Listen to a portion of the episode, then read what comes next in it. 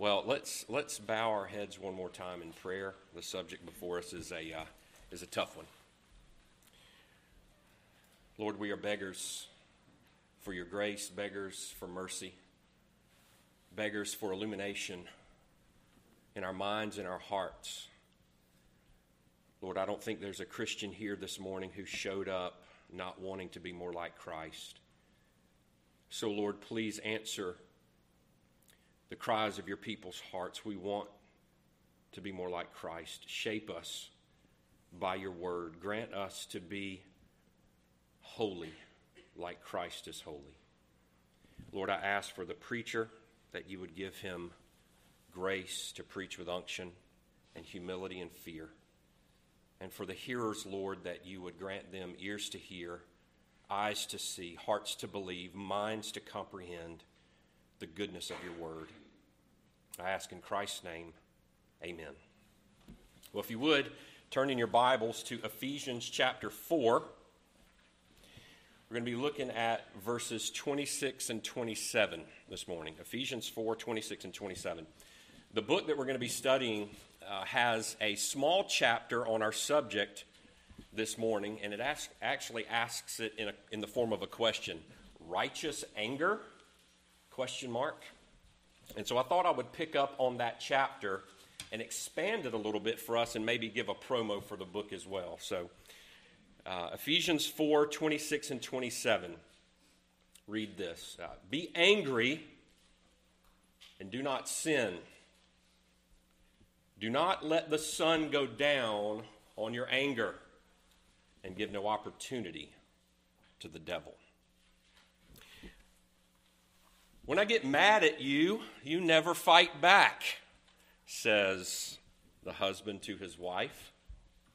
How do you control your anger? I clean the toilet, she says. How in the world does that help? I use your toothbrush, she says.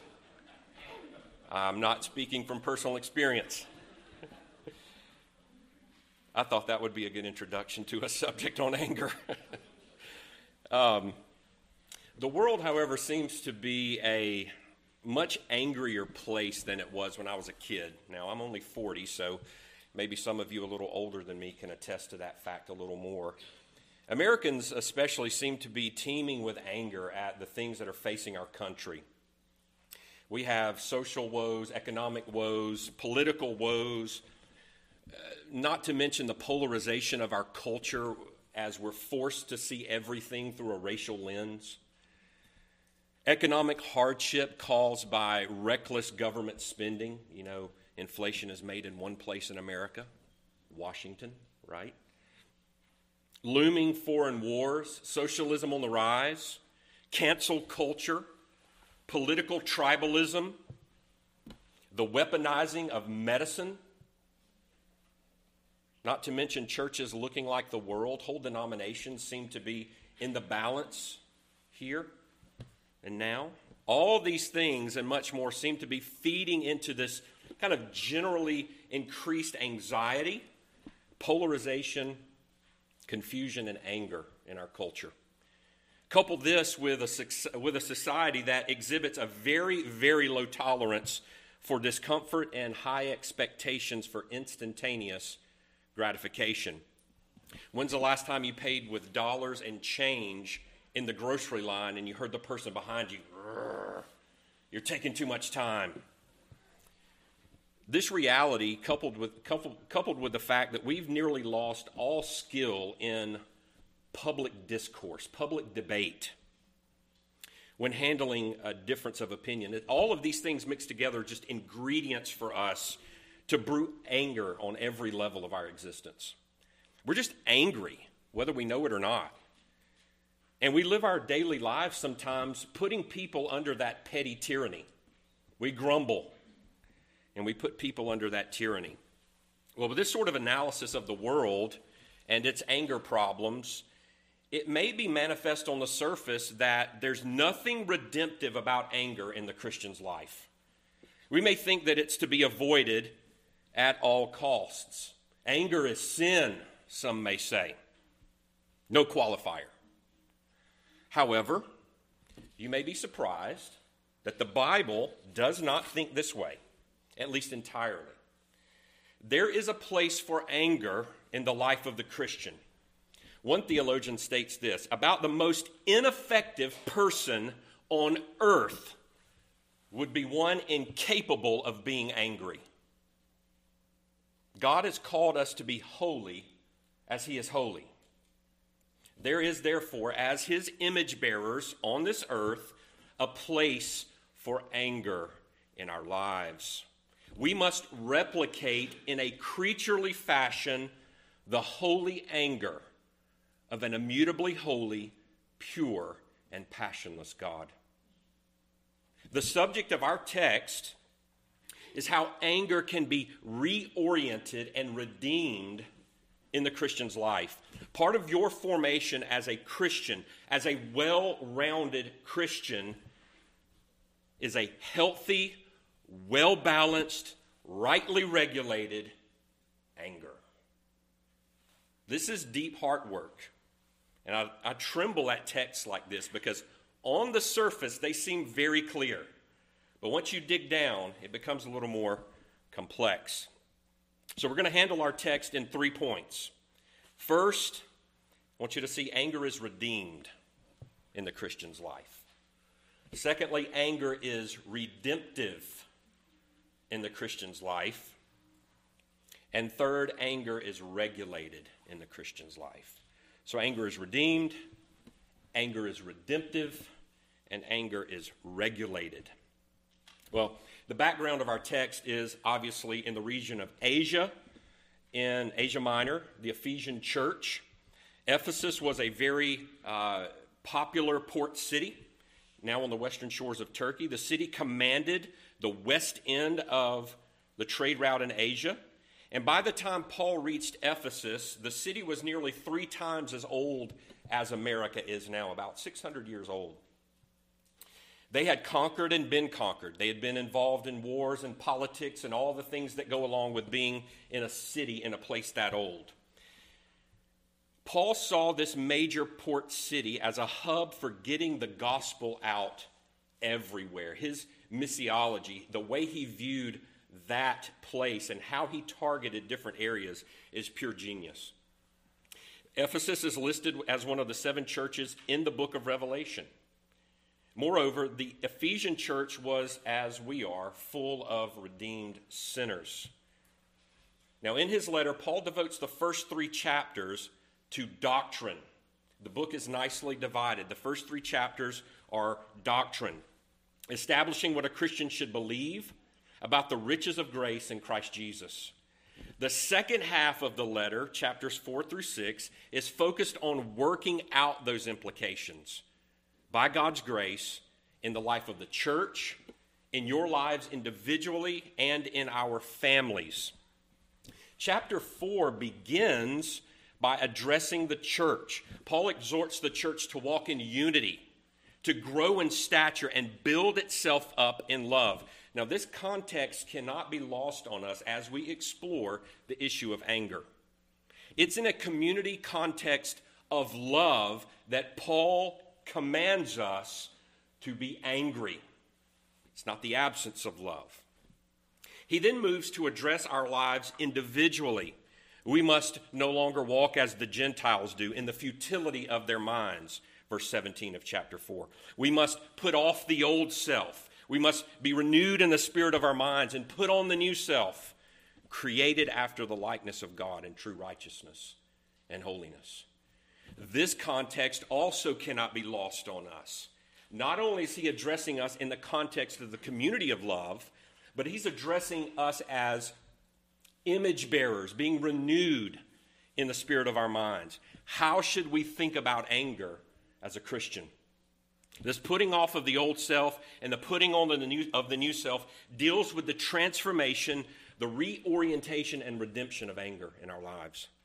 Therefore, if you are, if the new man is to be well rounded, Paul must address the issue of anger. So this brings us to our first point. Chapter 4, verse 26. A. Be angry and do not sin. I want you to see first and foremost Anger is redeemed in the life of the Christian. Anger is redeemed in the life of the Christian. Paul begins his address on anger by quoting verbatim Psalm 4 4. Uh, for you eggheads out there, the Septuagint, the Greek translation of the Hebrew Bible, Paul quotes that directly here. No variations, no twists, no turns, no adding to it. He quotes directly Psalm 4 4. Now, some of your translations recognize this by putting quotes around it Be angry and do not sin. The word comes to us in the form of an imperative be angry. The form of that word calls us to become or to do something. One source I read says the imperative is the mood of kings. This is King Jesus commanding you be angry. It is a direct command. Therefore, when he commands, we obey. There are situations, I think the apostle is stating here, where anger, God commanded anger, is the proper response in your life. Furthermore, this word is in the passive voice. This fact means that something is working in us, on us, to be produced by us. It's the imperative action in the passive voice. We could say it something like this We are to work out what is being worked in. We are to work out what is being worked in. So, this word, be angry, is a passive imperative. Now, this word exists as one of the most common words in the New Testament when dealing with our sanctification. It's the grammar of the life of a believer in the New Testament. So when Paul says be angry, it means that God is the one operating in you, and at the same time, you are working out what he's working in. He's the agent working in us, we are the patient being worked on. There's operation and cooperation. This imperative is a command directed to you in which you're not ultimately the active doer, but rather the cooperator, the recipient of someone else's doing. Yet, yet, you remain responsible and you have responsibility to act. Let me give you some other words in the New Testament that are passive imperatives. You're familiar with these. Romans 12, 2. Be transformed by the renewing of your mind. Passive imperative. Be reconciled to God, 2 Corinthians 5:20. Be filled with the Holy Spirit, Ephesians 5:18. This anger that we're speaking of here in, in Ephesians chapter 4 is God given anger. God given anger. This anger is an anger of which the flesh knows nothing. The Holy Spirit is the source of righteous anger. Now, only the Spirit of God can do this. Righteous anger, then, we, we, we shy away from this term as good rock ribbed Calvinists. Righteous anger is the synergistic work of the Holy Spirit. We are working out what God is working in. Here we find the operation and cooperation of sanctification. Now, this can be a tricky subject. As you think about this, about sanctification, questions come up in your mind. Are we completely passive in our sanctification? Who's living your Christian life? If God's working in you for you to work it out, who's really doing the working? One theologian may help clarify my muddy thinking here.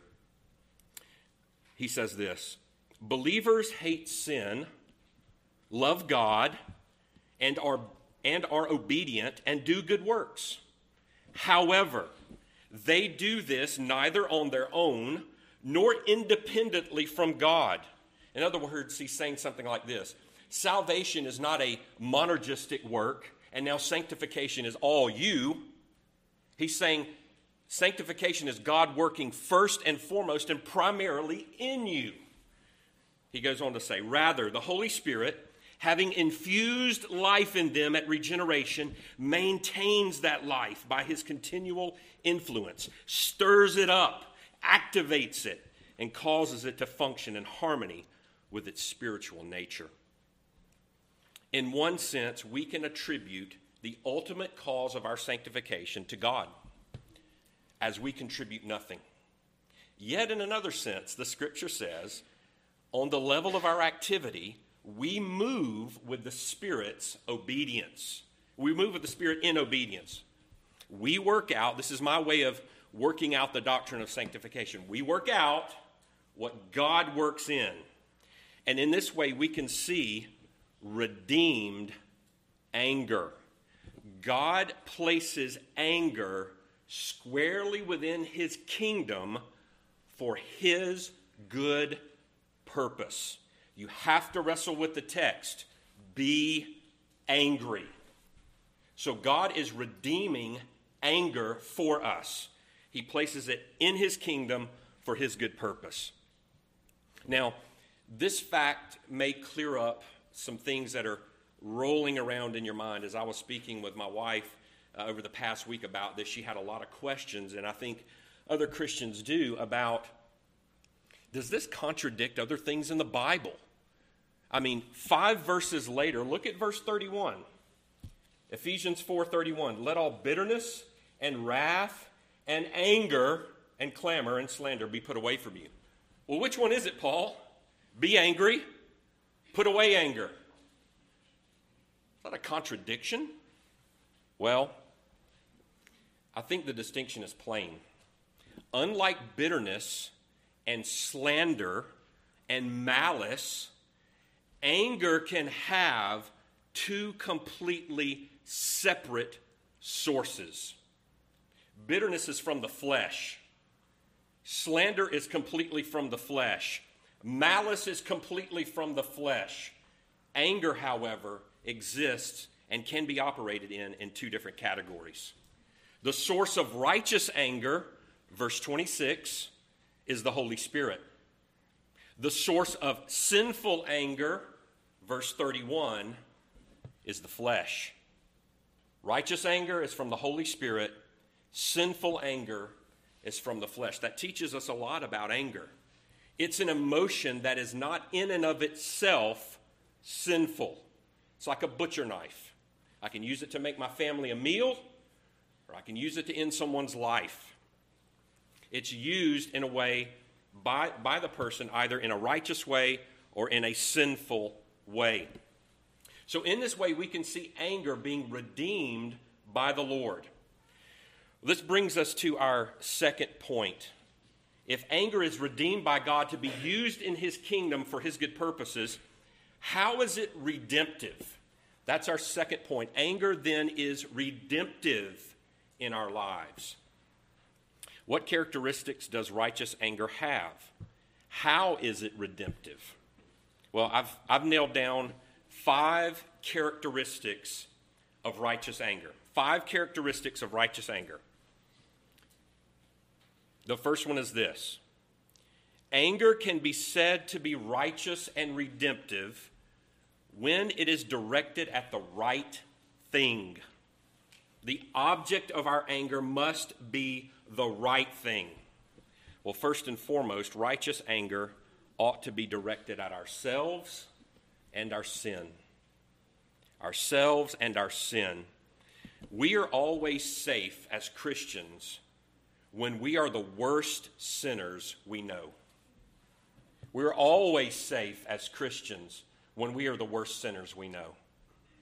Paul, when he was addressing the Corinthian believers in 2 Corinthians 7, spoke of the earnestness that godly grief produced in them. But he also spoke of something else. He spoke of indignation.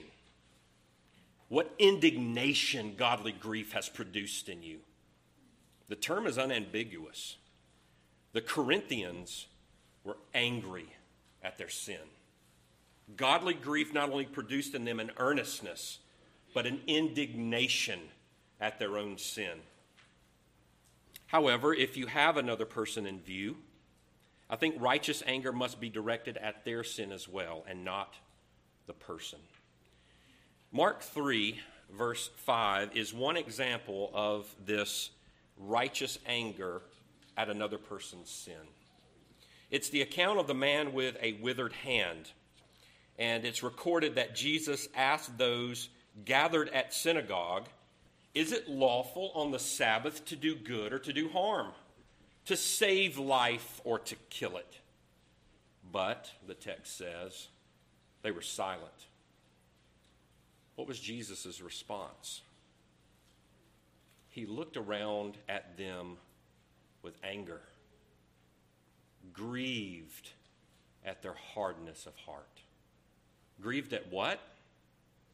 Their hardness of heart.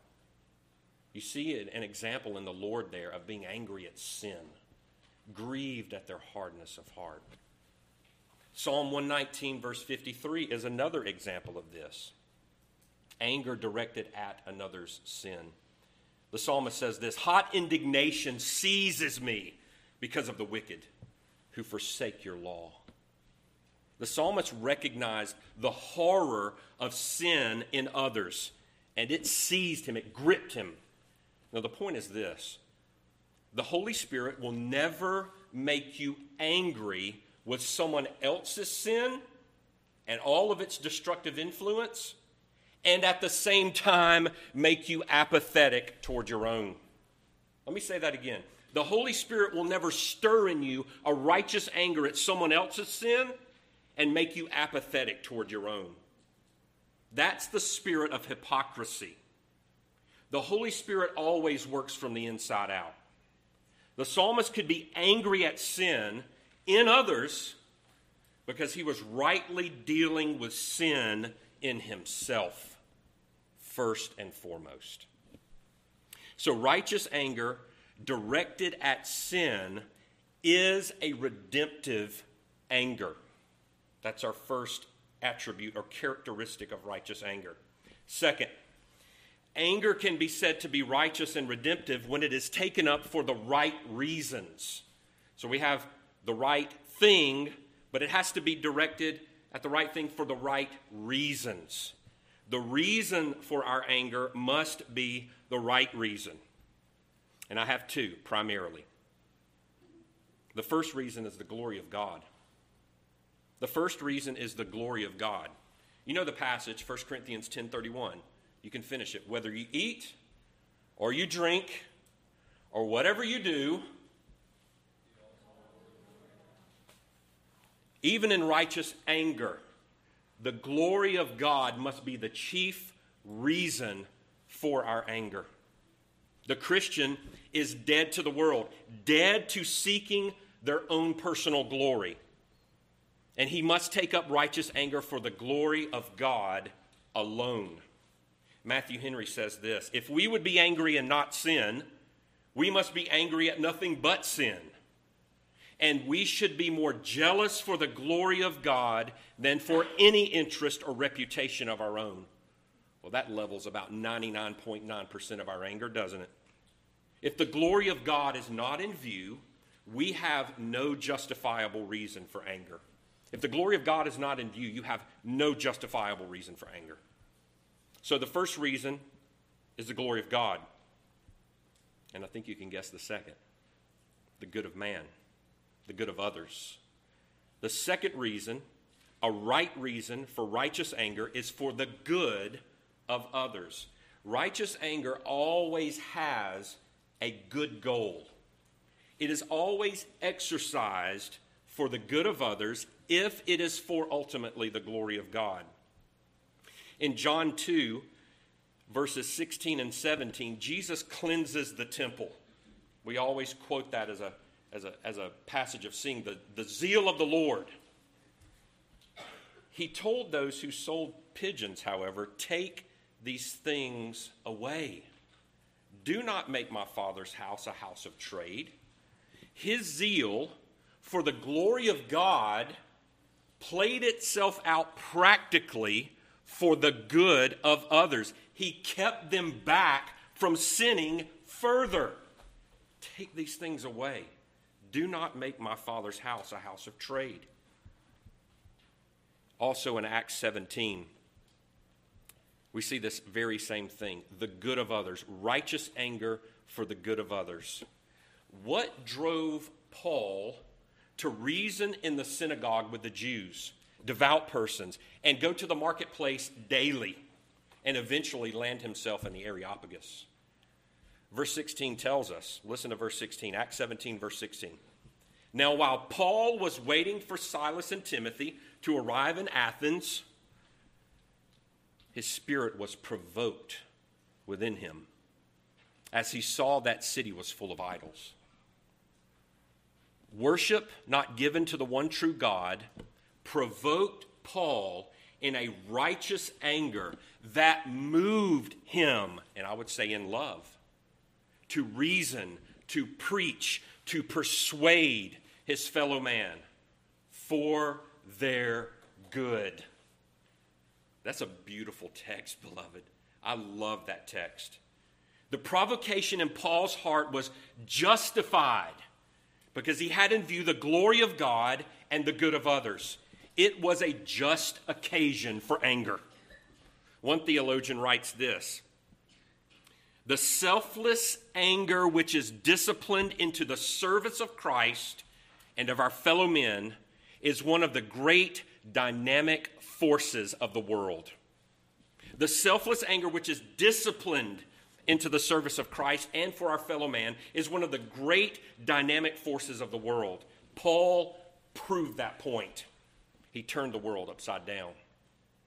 Righteous anger, taken up for the right reasons, is redemptive anger. It must be for the glory of God, and it must be for the good of others. Third, third attribute of righteous anger. Anger can be said to be righteous and redemptive when it is, when it is expressed to the right degree.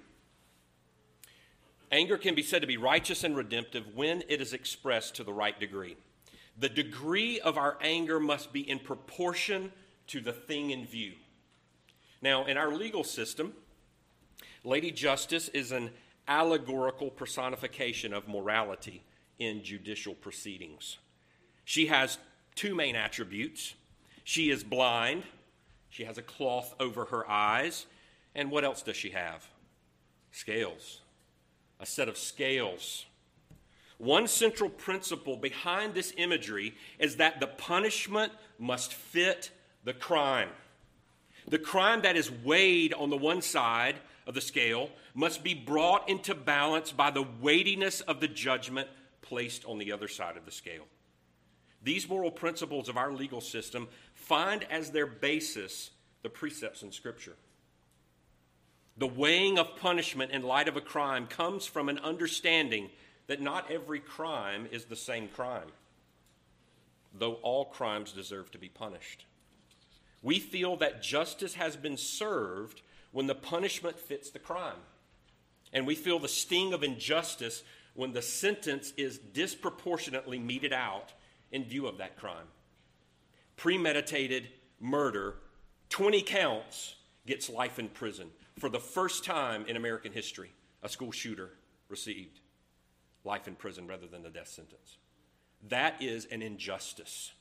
The punishment does not meet the crime. The same is true in the case of righteous anger. In the same way, sin has varying degrees. Maybe this is a piece of your thinking that you haven't thought about.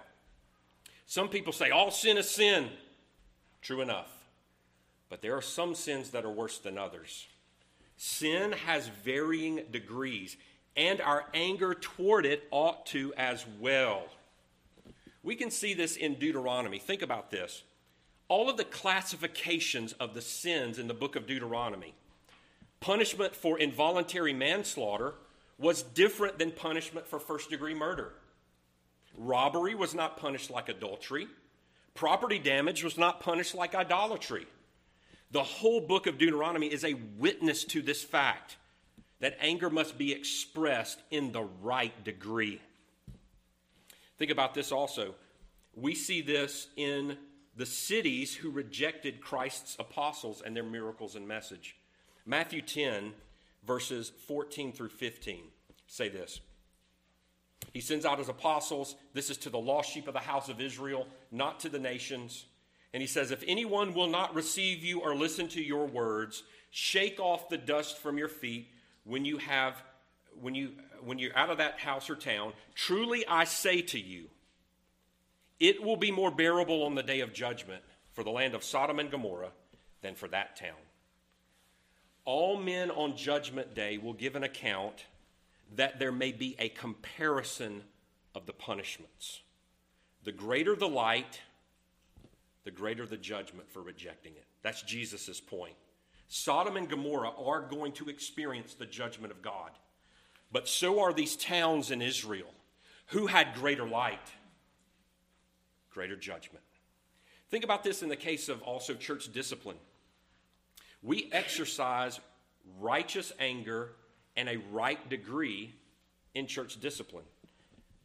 If we were to excommunicate someone for something that was not worthy of excommunication, and think about our own church constitution, it gives steps for weighing out righteous anger in a right degree. Not everything warrants excommunication, right, beloved? We see that in our own documents.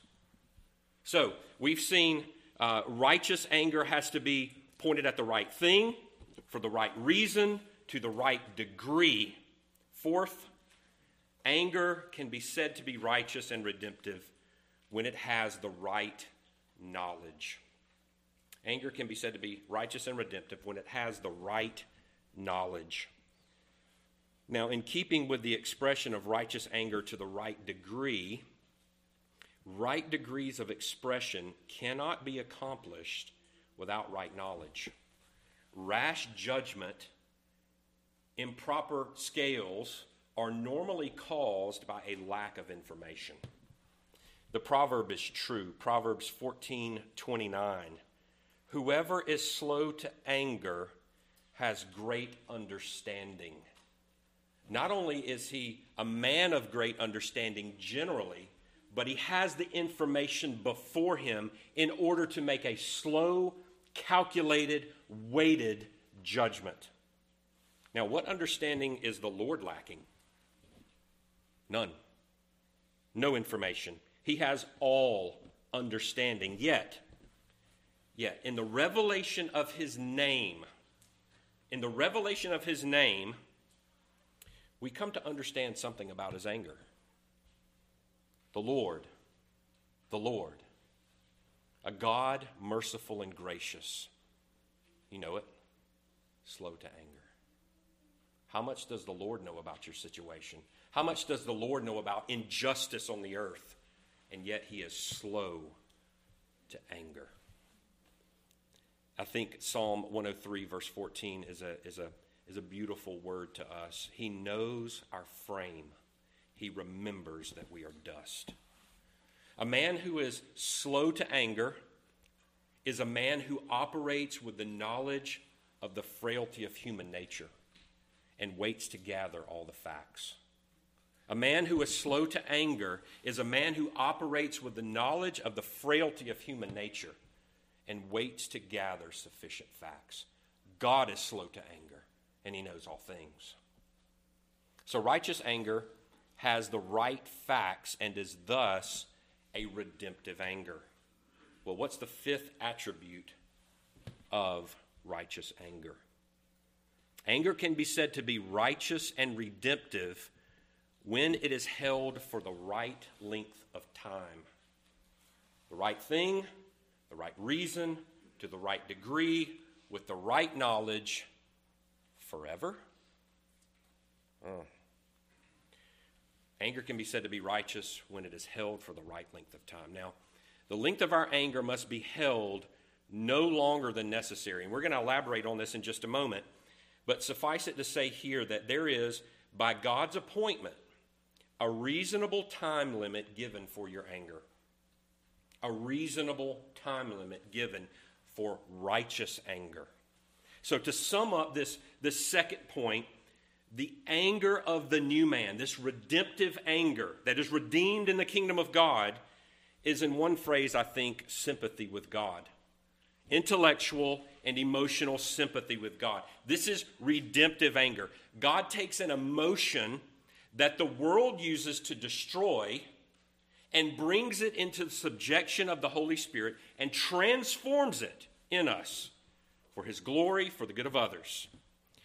John Stott says this When we fail to be angry, we deny God, we damage ourselves, and we encourage the spread of evil.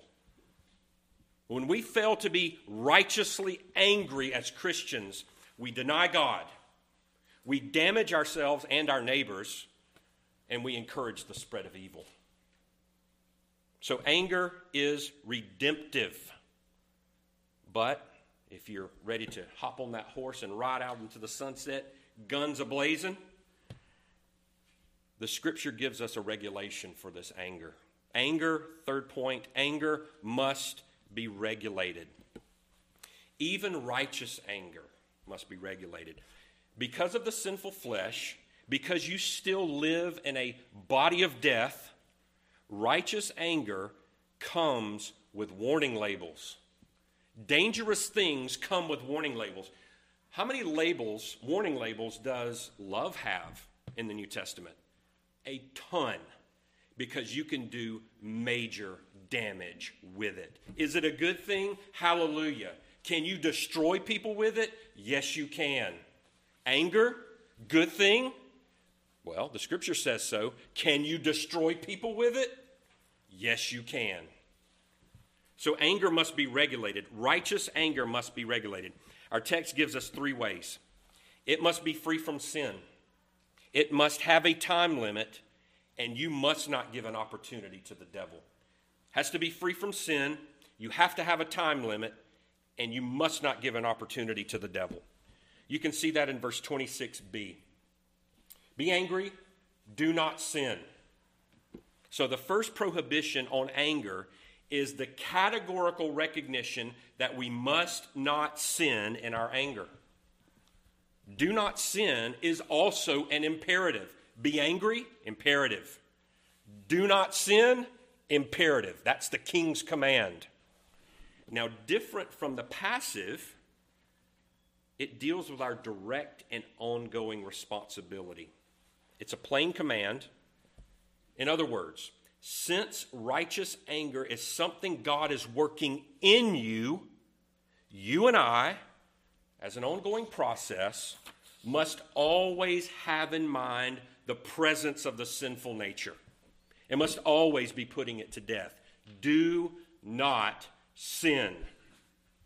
Sinful anger can range from passive aggressive, underhanded comments and actions to outright explosive rage now, in between this is where most of us live our lives. We just walk around grumbling about everything. It's personally offended. Sinful anger is personally offended. It's proud. It's selfish. It's spiteful. It's revengeful. It harbors hurt and it uses the fuel of bitterness as a purpose for living.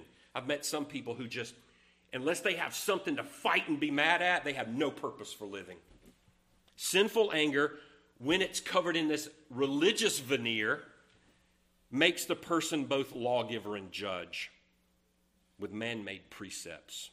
James 4:12 warns against that. Against that. There is only one lawgiver and judge, he who is able to save and destroy, but who are you to judge your neighbor? It is a lack of love. Sinful anger is a lack of love. 1 Corinthians 13:5 says, Love is not provoked to anger. Sinful anger has nothing to do with love, righteous anger does. The nature of the Christian and the nature of Christian love is always good will toward others. Sinful anger implies ill will. Ill will. It can imply nothing else. It's all about you at the end of the day. Jonathan Edwards, if you've never read this book, I encourage you to read this book. I believe it's the ninth uh, lecture on 1 Corinthians 13. It's his book, Charity and Its Fruits. Charity is just an old word for love. It's an exposition of 1 Corinthians 13. Love is patient, love is kind. I'd encourage you to read that book. He, he in that book says this If love be in exercise, it will tend to keep down the tendency to be easily angered. If love be an exercise in our actions, in our thoughts, in our prayers, in our thinking about God, it will keep down the tendency to be easily angered. Love does not stand in opposition to righteous anger, beloved. Love does not stand in opposition to righteous anger. The two wholly agree. Christian love stands in opposition to all forms of sinful anger that lack Christian love. Could we say this? That righteous anger is a love controlled, love fed anger. Maybe another way of putting it is holy jealousy. A holy jealousy. I think we can. I think we can say those things. All sinful anger boils down to this. It all boils down to this. It's a throne issue in your heart. It's a throne issue in your heart. Who is on the throne? Sinful anger seeks to overthrow God in some way, in some situation, and establish an alternative rule. This is truly a game of thrones. It is the rule of the sinful flesh. Sinful anger at root is a desire to be God. Sinful anger at root is a desire to be God. It's a lack of submission to and joy and thankfulness for the providence and sovereignty of God in our lives. That's why we get angry in rush hour traffic. I'm not getting there fast enough, and you're a complete idiot on the road. It's a lack of submission to God, a lack of joy and thankfulness for the providence and sovereignty of God in our lives. So, this is our, our first prohibition. Now, the book is going to go into that in way more detail. So, just as a framework, it has to be without sin. Righteous anger has to be without those things. Our anger must be free from sin. Second prohibition, verse 26c. So, the second prohibition on anger is its length, the length of your anger. Verse 26c says, Do not let the sun go down on your anger. One theologian says this If a moment suffice for the anger of God, surely a day may be more than enough for yours. If a moment suffice for the anger of God, surely a day may be more than enough for yours. He's talking about Psalm 30, verse 5. His anger is for a moment.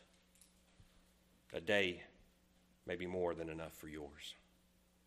Again, in our regulation of righteous anger, we must recognize the state in which we live. We are battling the flesh.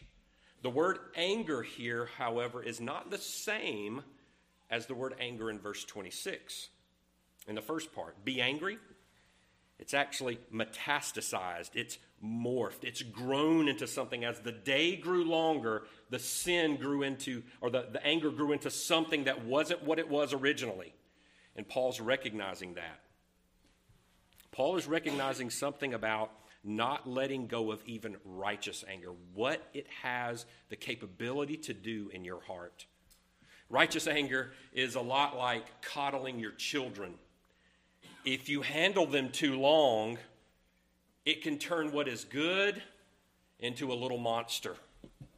If you've ever coddled your children and wondered, why in the world is this child so off the chain? Well, let them run around and bump their knees a little bit. Righteous anger in the hands of a not yet wholly sanctified man can be turned into the opposite of what he originally intended. Has anyone ever felt the weight of Romans chapter 7? I believe one brother prayed it this morning. I believe Jackie prayed it. Romans 7. I don't understand my own actions. I do what I don't want to do but the very thing I do, I hate. How could I stand against abortion so long and afterward it leave me more bitter than broken? I started out with a righteous anger. Why am I so bitter now? That's because righteous anger was not put to bed. God recognizes this about us and gives us a practical way to rightly handle righteous anger. Now, we made mention of this earlier when we stated that anger can be said to be righteous and redemptive when it's held for the right length of time. We must, at the end of the day, let it go and give it back to God.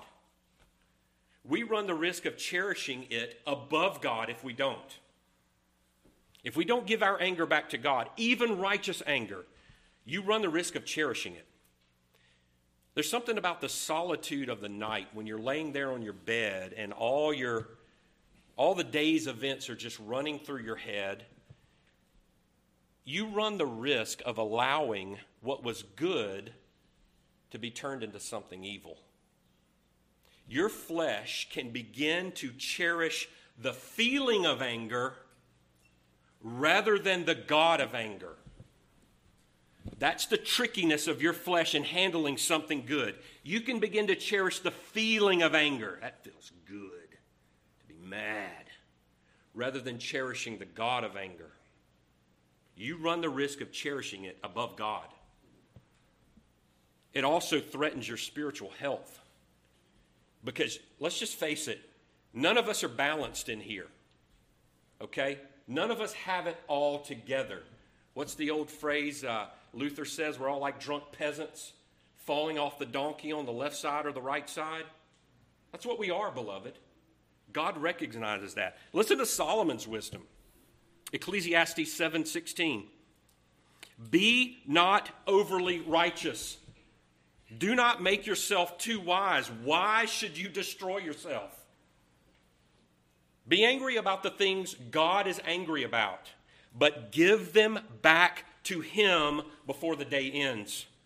Do not think, beloved, do not think you are wiser than God and can carry that feeling beyond the boundaries that God has set. Don't think you're wiser than God and can carry that feeling beyond the boundaries that God has set. Charles Bridges says it this way in the exercise of Christian graces, there may, there may be danger of extremes. Boldness may be on the verge and turn into rashness. Benevolence, love, into indiscriminate waste. Honesty can be turned into weakness. In all these and many other details, the scriptural line seems to be passed meaning we transgress it all the time. And the warning is justly applied be not overly righteous. Now, none of us in here have been cage stage Calvinists, have we? We've not come to the doctrines of grace with all the grace in the world among our brothers and sisters. But if you are a cage stage Calvinist right now, take note. You turn the doctrine of sovereign grace into a baseball bat to beat your brother and sister over the head in love. Speaking the truth in love, brother. I know none of us have ever acted that way. But think about it. That's a grace that we turn and go past the line. But at the end of the day, if you refuse to give back to God those things which He has commanded, you interfere with God if at the end of the day you refuse to give back to God those things which, we, which He has commanded you to give back to Him, you interfere with God. You give Him no room. Righteous anger, when it's not given back to God, easily turns into cherished anger and personal vengeance. It becomes about you. Look how righteous I am, Lord. I'm so angry at the things you're angry about. And God's like, give it back to me at the end of the day because I'm the one in control. Beloved, never avenge yourselves, the scripture says. Give place, move out of the way to the wrath of God. Give place to the wrath of God. For it is written, finish the text, vengeance is mine, says the Lord. Unless you commit right judgment to the Lord, and that means giving it back to Him from the heart at the end of the day, you are doing nothing more than trying to take from him what is his. You are trying to take from him what is his vengeance. And you're trying to make it your own. You're seeking your own vengeance, and you're giving no room for him. This is the point where that subtle shift has taken place from cherishing the God of anger to cherishing the feeling of anger. If you hold on to it, you've made it your own and you've not given it back to Him. It's at that very moment you are in danger of this third prohibition. The third prohibition you give place to the devil. Look at our verse again, verse 26, 27. Be angry and do not sin. Do not let the sun go down on your anger, and give no opportunity or place to the devil. Now, the word opportunity in some translations says the word, it says place there. And it literally means to have place or space in our minds and in our relationships, in our lives, in our fellowship. Cherishing anger is allowing Satan to rent space in your brain. And thus you drive a wedge between you and God, you and your brother and sister in Christ, and you can drive a wedge in the church. Satan, think about this Satan only needs a beginning, just just a hair of a beginning, just a little space. And what does he do? He wiggles in, he widens it out, and he makes more room for himself and he divides people over the smallest chink in the armor. A toehold of anger becomes a chokehold of death. Satan, working on your anger, can make you believe, say, and do anything. Satan, working on your anger, can make you say, believe, and do anything. Some of the most stubborn people are those who give themselves over to the devil by anger. How easily, beloved, could we guard against the devil if we gently yield to one another in love? How, how, much, how much space do we give him in our fellowship, in our lives, but not putting to bed every night anger? Well, beloved, this is anger regulated. Righteous anger must have no sin, it must be laid down at the proper time, and thus guarded against giving the devil a place in your life. So we've seen anger redeemed, anger redemptive, and anger regulated. Well, in closing, I, I want to give just a few observations, things to kind of hopefully we can take home with us. I want you to see first and foremost, and I think in the Reformed tradition, this is one of those uh, things we just don't touch, okay? We're logical people. We think logically about everything. But God commands our emotions. God commands our emotions. That means emotions matter to God. Emotions matter to God. Far from shirking all forms of emotion in the Christian life, God sets out in his divine purposes to redeem your emotions. To redeem your emotions. What greater picture of a redeemed humanity could we present to a culture that founds truth on emotion than having a hearty and well controlled emotional life founded on the truth? Being sovereign over your emotions we must yield to God's wise dealings and instructions in them. If our emotional life is not being redeemed, you're not being redeemed. It's a part of you that God is addressing as a child of God. God will leave no stone unturned in your life. But two, righteous anger is a Christian fully alive. Righteous anger is a Christian fully alive. It is a God given emotion. It's a God given emotion that allows for the full expression of a redeemed heart. Peace and appeasement are not the same things. Peace and appeasement are not the same things. Listen to F.F. F. Bruce here. A man totally destitute of indignation is a maimed sample of humanity. A man totally destitute of indignation is a maimed sample of humanity. In such a world, he goes on to say, as this, the truest peacemaker may have to assume the role of a peacebreaker as a sacred obligation. I think his point is this we ought to prefer wrestling with righteous anger than weeping over apathy and compromise we must prefer wrestling with righteous anger than weeping over apathy and compromise.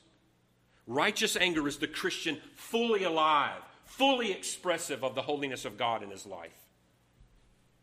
Well, third observation for this purpose, God has armed us with anger that we should, as the old uh, church father Chrysostom says, baptize the whole blade into the devil's breast. God has armed us with anger that we should baptize the whole blade into the devil's breast. There, Chrysostom says, bury the whole sword up to the hilt. Yea, if thou wilt, hilt and all, and never draw it out again, but add yet another, and another, and another. Righteous anger is given to us as a weapon of war against the enemies of our souls. Well, beloved, make war. Make war. Give no quarter. Hack Agag to pieces. God has armed us with anger to do that, to baptize the whole blade in the devil's breast. Observation number four. If we really have a clear view of sin and we are truly angry at it, I think it will make us strive longer and more diligently with those who are enslaved to it. If we really have a clear view of sin and we are truly angry at it in a righteous way, it will make us strive longer and be more diligent with those who are enslaved to it. How does, how does a physician who truly hates the destructive nature of cancer forsake his post when his patient is on their deathbed? His righteous anger at the disease fuels his love for the patient. Though the condition and the patient are nearly uh, indistinguishable, you can't tell them apart. Men are riddled with sin, eaten alive with it. Every organ is corrupt. The most useful Christians in this world have been those who had a healthy, righteous anger at sin. Paul turned the world upside down when he saw men worshiping idols. Let me put it in the vernacular. If sin ain't that bad, the gospel ain't that great. If sin ain't that bad, the gospel ain't that great. Righteous anger, wrapped in love, is gospel fuel. Gospel fuel. How dare the heathen worship anything other than the one true God? That's gospel fuel. Well, this ought to drive us to prayer. When we see how easily righteous anger can be imbalanced in our life, we have to be extremely prayerful and in the right frame of mind when those opportunities arise in our hearts. We have to be prayerful. Well, lastly, I think righteous anger teaches us to live one day at a time. Live one day at a time. Sufficient for the day are its troubles. Matthew 6:34. Do not anticipate tomorrow's frustration with today's anger. Do not let it carry on into the night. You will solve nothing. You don't know what tomorrow will bring. You have to seriously ask yourself, even in your righteous anger, how much anger is enough anger? One hour? Two hours? A whole day? Should we store it up? Where, where will your anger end if you do not lay it down soon? Well, beloved, I pray the Lord use these words to stir our hearts and to also make us hungry to study together uh, the book, The Heart of Anger. I think that's going to be a good study for us. And uh, may we do that for the glory of God and the good of others. Okay? Let us pray together.